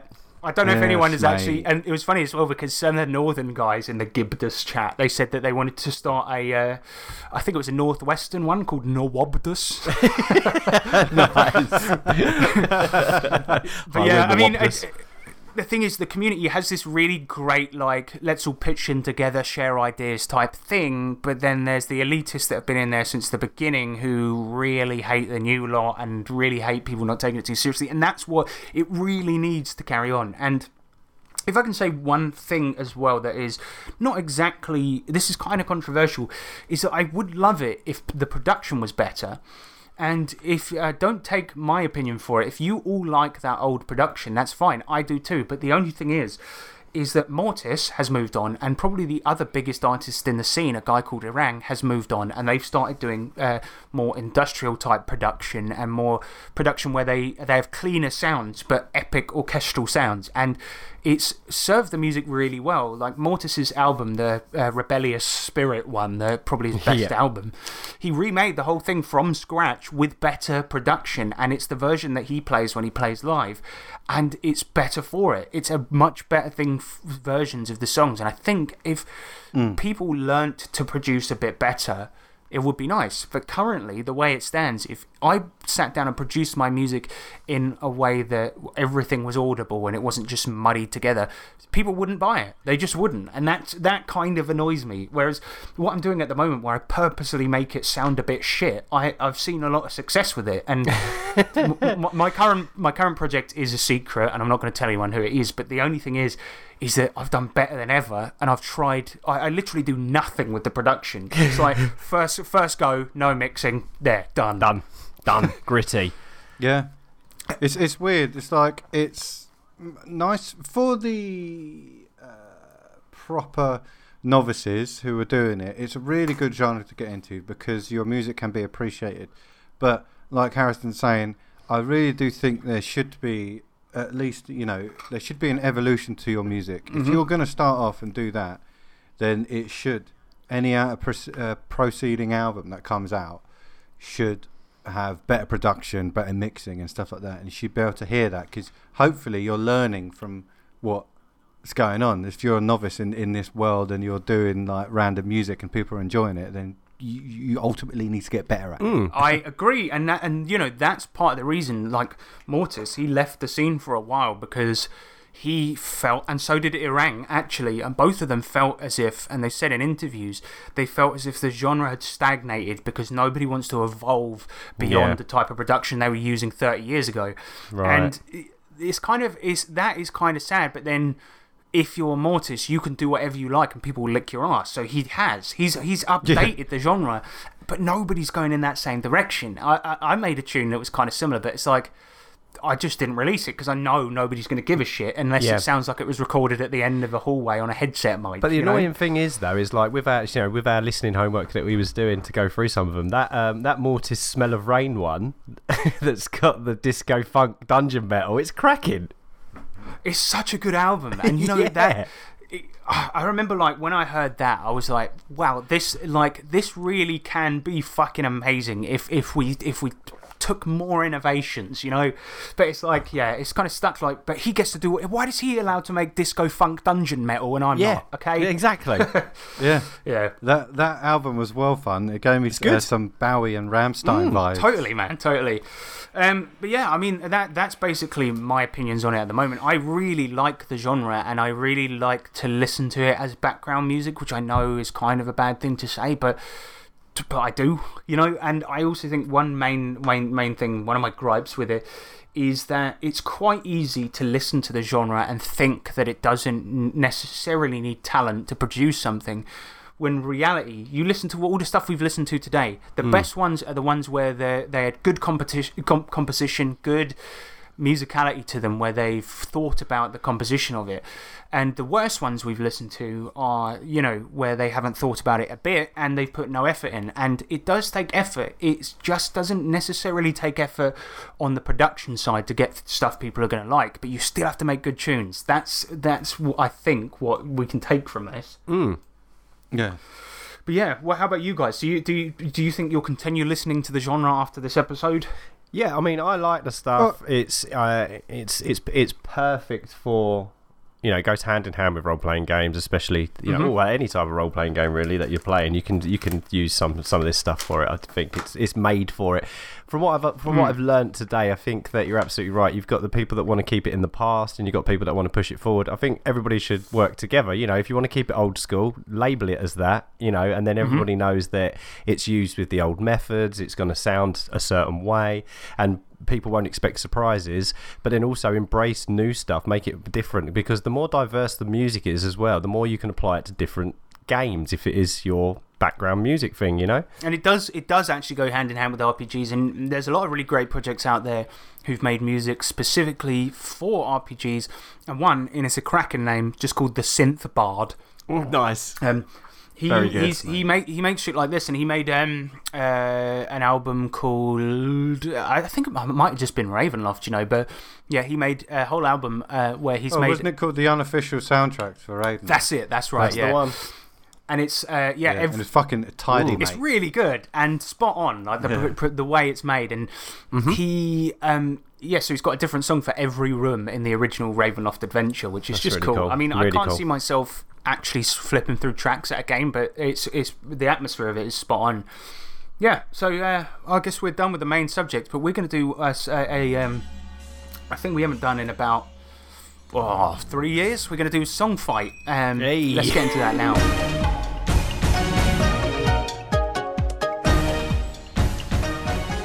So I'm not sure what we're trying to prove with this um, edition of Song Fight. And for you, for those that don't know, um, Song Fight is where we'll often make a song on a specific subject. Uh, me and James, and Nick will have to yes. pick his favourite. Yep. Um, in this particular case, because we, tr- we we do want the songs to be funny, and I thought the only way we could possibly make uh, Dungeon Synth song off funny was that instead of having like a couple of weeks to produce a song, you would have 20 minutes, and that included downloading any samples or anything like this. um, so I will. Um, who wants to go first? Actually, Nick, you pick who wants to go first. Uh, I would like to hear James's first. Yeah, so would I actually.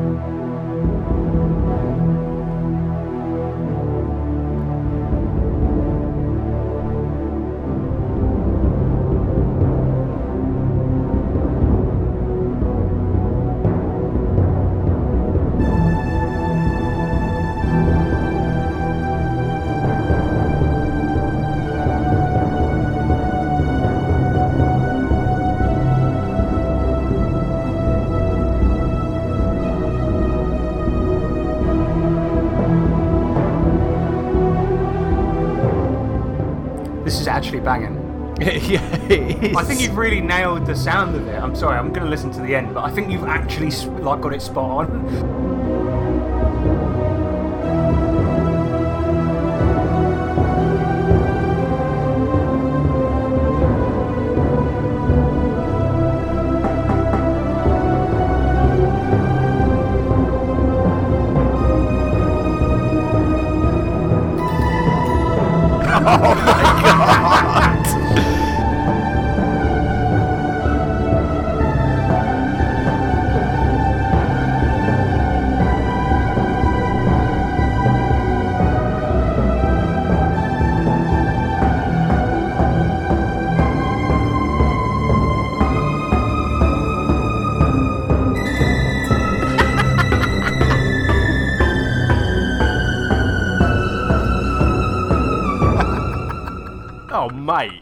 I'm really gutted, man, because I, I thought That's I really thought I was gonna. De- I thought I was definitely gonna win this one because I was like, I think I've nailed the sound, but you pretty much did as well. But you even brought a bit of memery in as well. So you started. The thing is, it was, al- it was almost like a journey because you started off with like classic, uh, or what I would imagine would be, you know, deemed as classic, yeah. classic, classic Dungeon Synth, and then like you know, it got, it got higher. There was a cheeky little bit of drum in there, and then. Uh, See, I, I, I was thinking of going in a similar direction, right, and just sort of disguising another song. There is a little bit of memory to mine as well, but Good. not quite as good as James's. How it starts similarly. yeah. Close your eyes, get the full experience.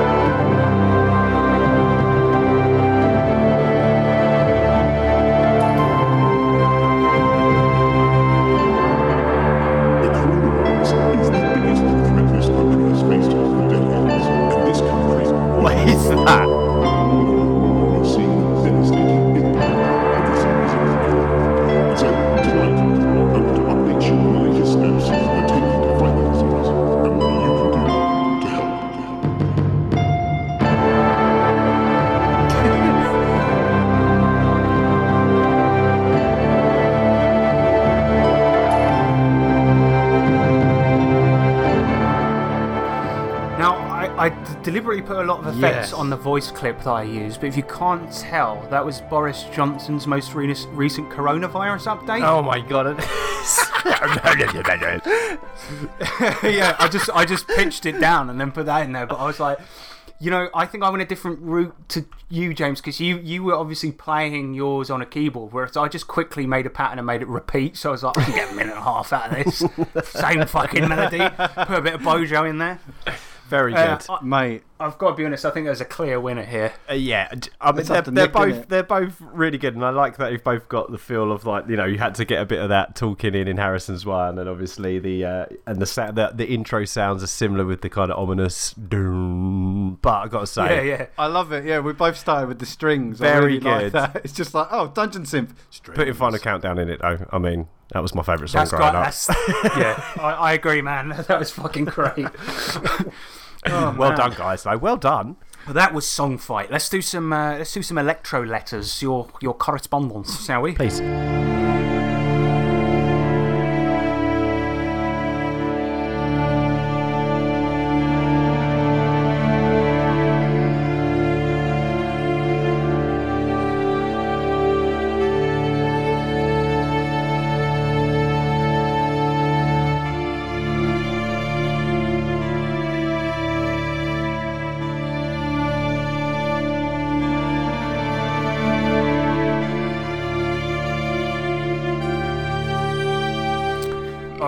Yeah, we got one email today that comes in from Pete Malloy Jones. Just we're just reading one from the inbox here. Um, it's a long one, so strap in, put on some Mortiis. Um, Put in some strap on. some Shrek synth. Um, he says, Hi guys, uh, great episode on the one GM book to own and fully endorse those mentioned, especially ICRPG, but two others I always refer back to, even though not using their systems, are Numenera for advice on crafting stories, how to use GM intrusions, not to punish players but to move the story on when the rules don't cover something, giving players narrative to control uh, giving players nav- narrative control with prompting by the GM, watching pacing, how to add description to the game, how to prep for a session, how to handle players, all good advice. I believe Cypher System uses a similar GM section. That's Yeah. right, isn't it, Nick? Yeah, mate, it's good. And you know what? When we was doing that episode, I did want to mention Cypher, but I just felt like I haven't given it enough hands-on time to be able to like herald it as a must-have. But it's nearly there. I mean, our, our online playing of it, we all really enjoyed it, and I think it's going to be even more fun when we can do it around the table. So, I would agree with Pete on Agreed. that one, definitely. Yeah, I just think we need a bit more time with it to cement Yes, it. we but I'm, do. fa- I'm Exactly. fairly certain from the play that we've had with it that it is, yeah, definitely is one well worth owning because Mm-hmm. What I liked about it was that it felt collaborative without having too many stupid mechanics to it being Yes, collaborative. Do you know what I mean? Absolutely. Yeah, um, Pete Malloy, he mentions that his second uh, book that he wants to recommend is uh, Dungeon World. And he says, again, emphasis on describing what the players see and hear, having agenda and principles in a game, and writing them down to remind you. They fit all games. Agenda. Portray a fantastic world, fill the characters' lives with adventure, play to find out what happens.